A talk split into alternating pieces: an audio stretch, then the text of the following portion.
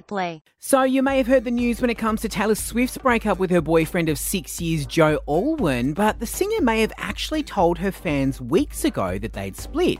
So, Swiftie is currently on her Eras World Tour, and one song on her set list that has been a staple for many of her shows recently mysteriously disappeared. The song is called Invisible String from her folklore album and is about her connection to Joe, but recently it was given the flick and replaced by the breakup song The One. Videos also surfaced of Taylor getting emotional while singing a line from another song called Champagne Problems that included lyrics about being a perfect bride. What can we say? Six years is a long time and breakups are hard. Hopefully, she can just move on without too much drama around this split, i.e., Joe, keep it pretty. For more music news, make sure you grab the free LiSTNR app now.